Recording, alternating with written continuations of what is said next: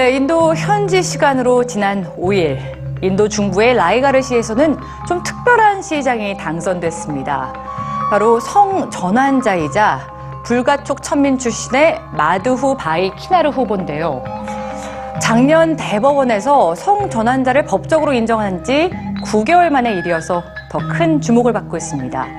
자, 달라지는 인도 성소수자의 위상 뉴스G에서 전해드립니다.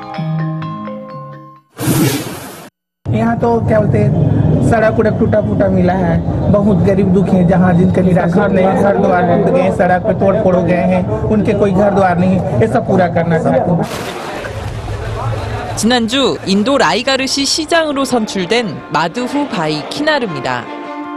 그녀는 경쟁자인 마하비어 구루지를 제치고 4,537표로 당선됐습니다. 이 선거 결과는 인도는 물론 국제사회의 주목을 받았는데요. 키나르 시장은 인도 신분 계급의 최하층인 불가촉 천민인 동시에 남성에서 여성으로 성 전환한 제3의 성을 가졌기 때문입니다.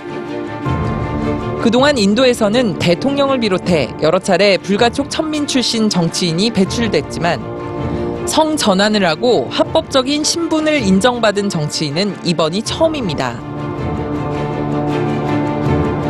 지난해 4월 인도 재판부는 성 전환자를 일컫는 히즈라를 남성도 여성도 아닌 제3의 성으로 인정하고 동등한 법적 권리를 누릴 수 있다고 공표했습니다. 이 같은 판결을 이해하기 위해서는 인도의 문화적인 배경을 이해할 필요가 있는데요. 인도를 비롯한 남아시아에서 히즈라는 전통적으로 종교적인 역할을 담당해 왔습니다. 이들은 고대 힌두 경전이나 고대 서사시에 등장하며 전통적으로 양성성을 지닌 힌두 신의 인격을 재현한 존재로 여겨져 존중받아왔습니다. 그래서 출산이나 결혼식에서 축복을 내리는 행위들을 통해 생활을 유지해왔죠. 그러나 18세기 영국의 식민 지배를 거치며 서구 근대 사회에 동성애 혐오 문화가 유입되면서 이들의 사회적인 지위는 크게 추락합니다.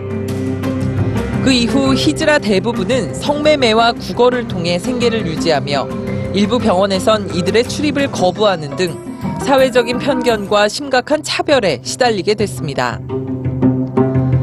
한편 남아시아 국가 가운데 제3의 성을 공식적으로 인정하는 나라가 인도 한 곳은 아닙니다.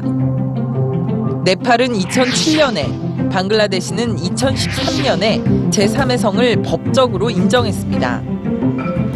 합법화는 곧 교육받을 권리와 복지의 혜택을 받을 수 있다는 뜻이지만 그렇다고 해서 히즈라가 법적인 차별을 완전히 벗어난 것은 아닙니다.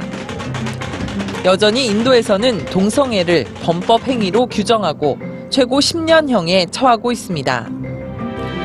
인도 법원의 제3의 성 인정과 동성애 처벌법 충돌이 사회 혼란을 야기하고 있다고 지적되는 가운데 인도의 이번 선거 결과로 그동안 핍박받아온 200만 성소수자들의 권리와 사회적인 지위가 개선될 수 있을지 이른바 키나르 효과가 기대되고 있습니다.